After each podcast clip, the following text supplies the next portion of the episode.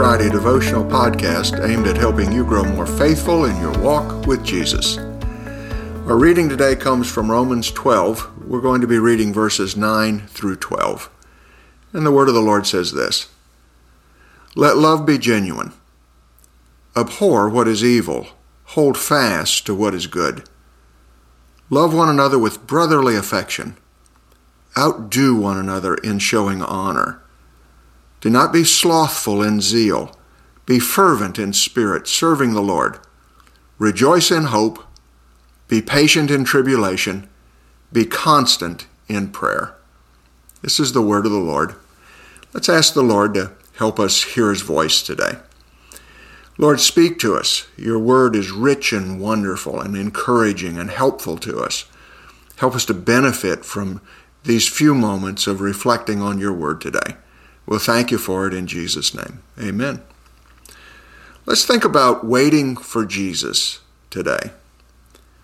For a while now, Gwen and I have had a morning habit of spending some time in the Word separately, studying the same passage from the one year Bible, and then going for a walk in the SIM village and sharing with one another what we've learned. This has turned out to be one of our favorite moments of the day and it usually produces richer insights into spiritual things than either what one of us would have received separately. And this morning was no exception. One of the passages that drew our attention today was 2 Thessalonians chapter 1. And it has a promise of Christ's return for his saints, and it urges us to wait for God's Son from heaven, whom he raised from the dead, Jesus, who delivers us from the wrath to come. This started us discussing how to wait for Jesus' return. And in the course of our conversation, Gwen mentioned what a help Romans 12:12 12 had become for her in this regard. And it is rich indeed. Let's take a few moments to look at it and ask ourselves a couple of questions. Let's ask ourselves, how can we wait for Christ's return in a godly way? And secondly, what should I think about while I wait for Jesus to come back. Now, the verse gives us three things to hold our minds, uh, to hold before our minds, rather, and to put into action in our lives while we're waiting for Jesus to return. The first thing we're told is rejoice in hope. That is good, practical advice for people like you and me who are living in an increasingly chaotic world a world that doesn't seem to care much about Jesus at best and is growing in hostility toward his followers at worst. We may, like Christians of all ages, experience tempestuous times in our lives as we await Jesus' return. How can we keep from getting distracted and losing hope? The advice here is to remind ourselves often that we have a sure and certain hope. Jesus has promised us that he's coming back. And then when he gets here, he's going to gather all of his saints to himself in his kingdom. He has promised that chaos will be quenched, that wickedness will be punished, that peace will reign. These are truths to rejoice over as we wait for his return. Secondly, the text urges us to be patient in tribulation. Difficult times can be expected, not only because we belong to Jesus, but also simply because we live in a fallen world. Bad things don't just happen to bad people on planet Earth. Everybody gets a turn. How will we react when our time comes around?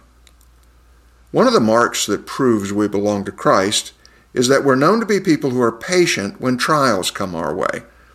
We don't explode in grief or rage or resentment we display what one Puritan writer called the rare jewel of Christian contentment, come what may. When we react like this to the kinds of difficulties that come to everyone, and even more so when we remain patient while suffering for our faith in Jesus, an unbelieving world shakes its head in amazement. Why are these people like this? Why aren't they cursing God in the midst of their suffering? How can we account for this?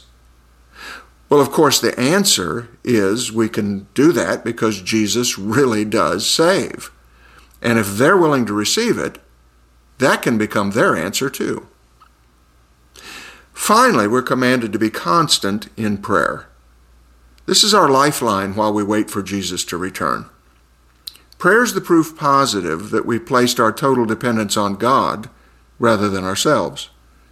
The equation is fairly simple. People who know their weakness pray a lot.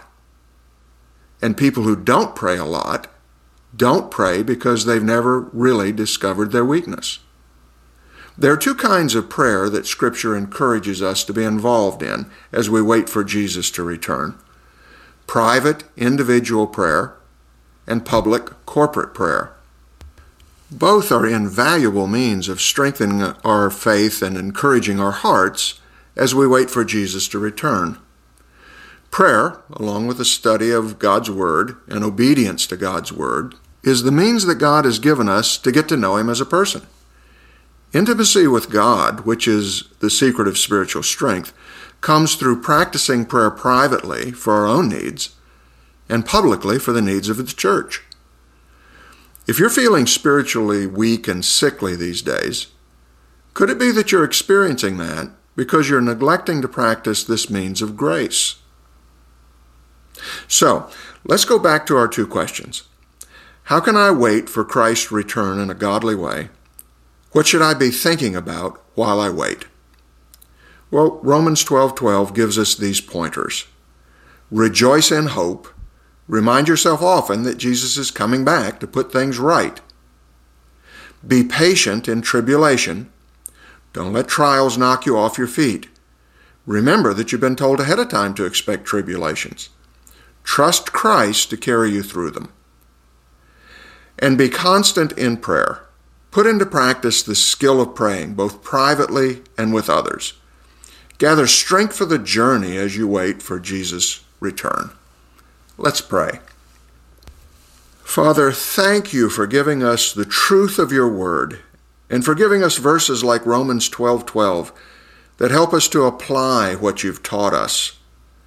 Help us to be students of your word and also to be those who take seriously putting into practice what we learn while we're waiting for your Son to come from heaven.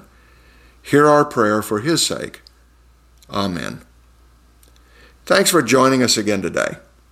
Join us on Sundays for our online service at 9 or our on-site services at 9 or 10:45 a.m. And we have an on-site evening service at 6 p.m. as well.